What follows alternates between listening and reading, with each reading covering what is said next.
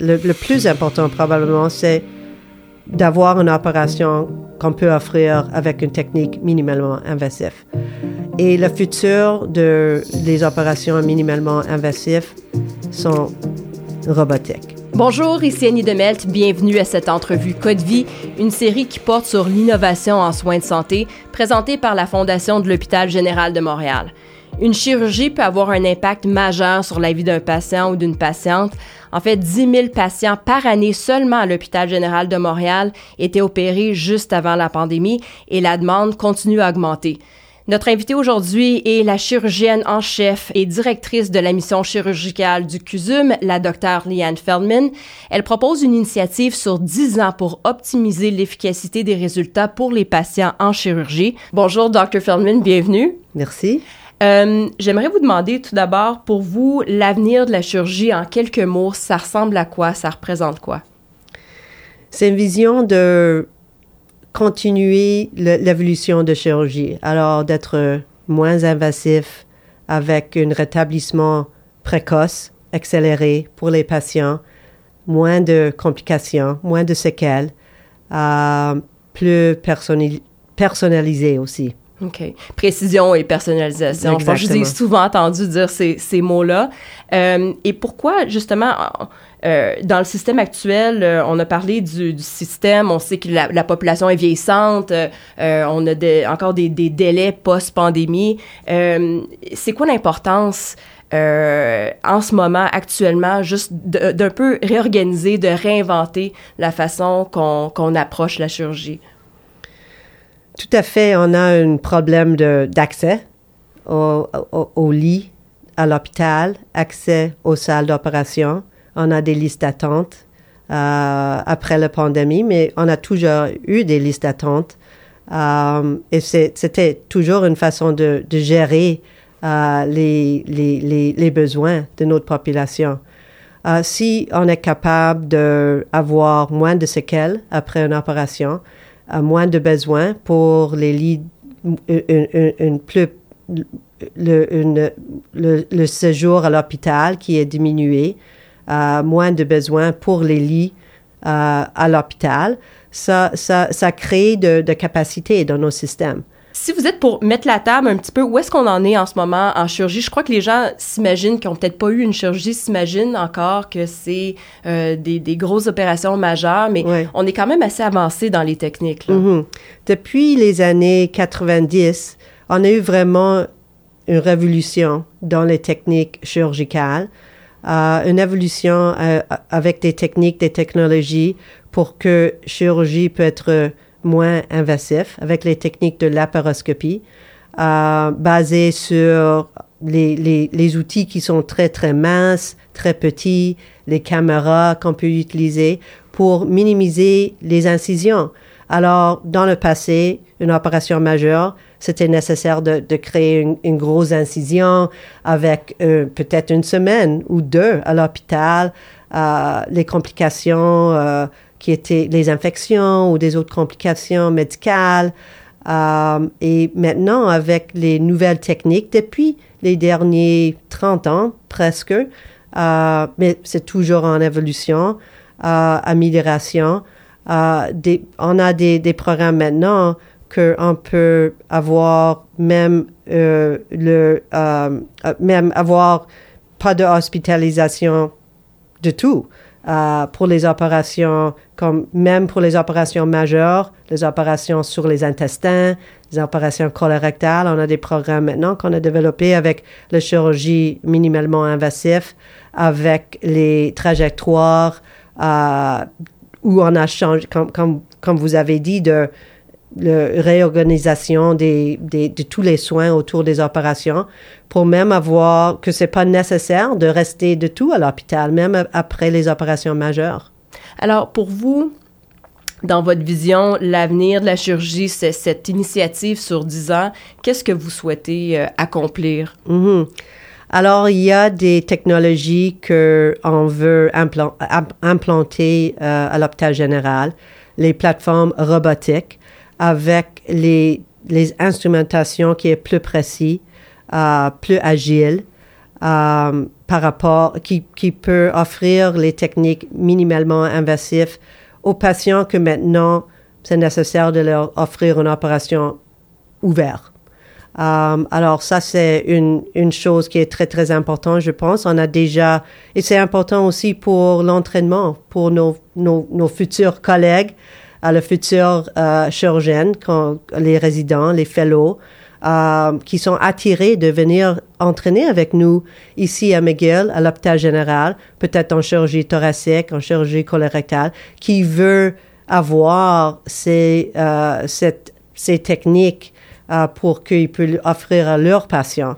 Alors, c'est important de développer les, les, formations, les entraînements sur les plateformes qu'on s'appelle les plateformes robotiques. C'est pas comme le robot qui fait l'opération, c'est toujours l'équipe chirurgicale, peut-être dans le futur, mais euh, c'est des, des, instruments qui sont plus précis euh, et qu'on peut faire des opérations que maintenant, même avec la paroscopie, on n'est pas capable d'offrir à nos patients.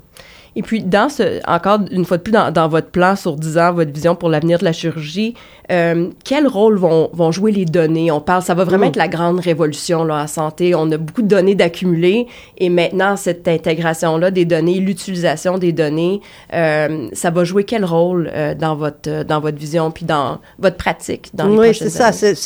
Il, y y a ce que j'ai décrit, c'était l'aspect clinique offrir une opération avec les meilleures techniques à nos patients. L'autre aspect à, l'hôpital général et à McGill, c'est l'aspect de innovation, recherche.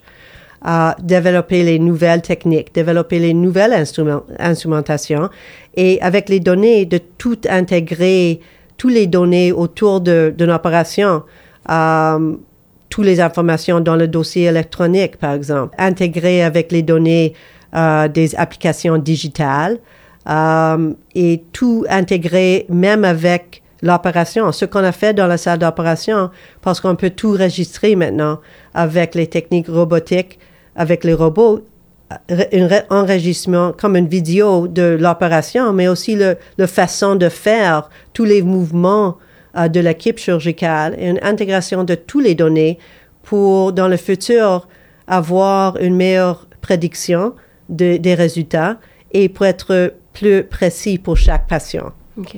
Et puis pour, euh, pour le, patient, l'impact, ce sera quoi? Pour le chirurgien, ça va vous permettre de faire des, des chirurgies, plus de chirurgies minimalement invasives, mm. euh, moins de conséquences. Pour le patient, ça va ressembler à quoi? Ça va être quoi le résultat de tout ça?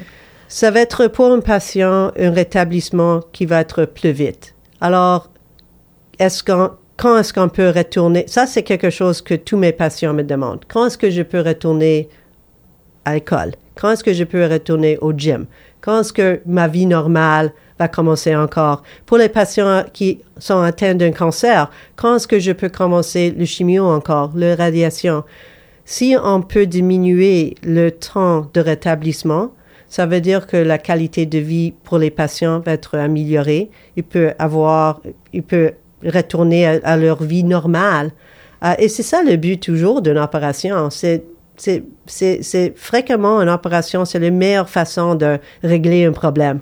Mm-hmm. Euh, et si on peut offrir une, une, une, option chirurgicale euh, pour régler le, le, problème pour, pour, un patient et diminuer les coûts un peu pour le patient, pas, pas seulement les coûts économiques, mais les coûts pour la vie d'un patient, ça va être euh, le meilleur résultat. Qu'est-ce que vous souhaitez bâtir avec cette initiative, l'avenir de la chirurgie? Vraiment, la chose qui est très, le, plus important probablement, c'est d'avoir une opération qu'on peut offrir avec une technique minimalement invasive.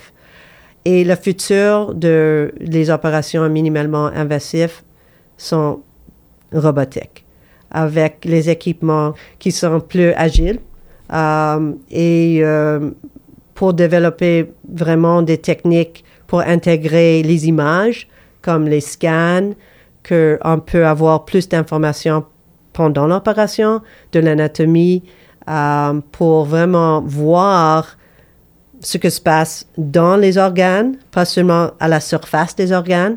Alors, c'est encore une intégration des données.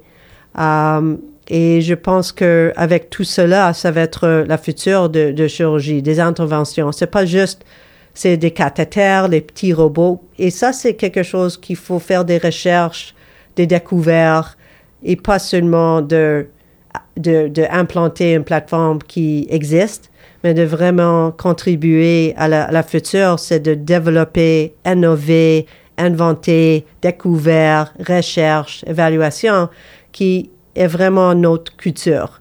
Euh, alors, qu'est-ce que l'impact de justement ces innovations-là vont avoir sur le système?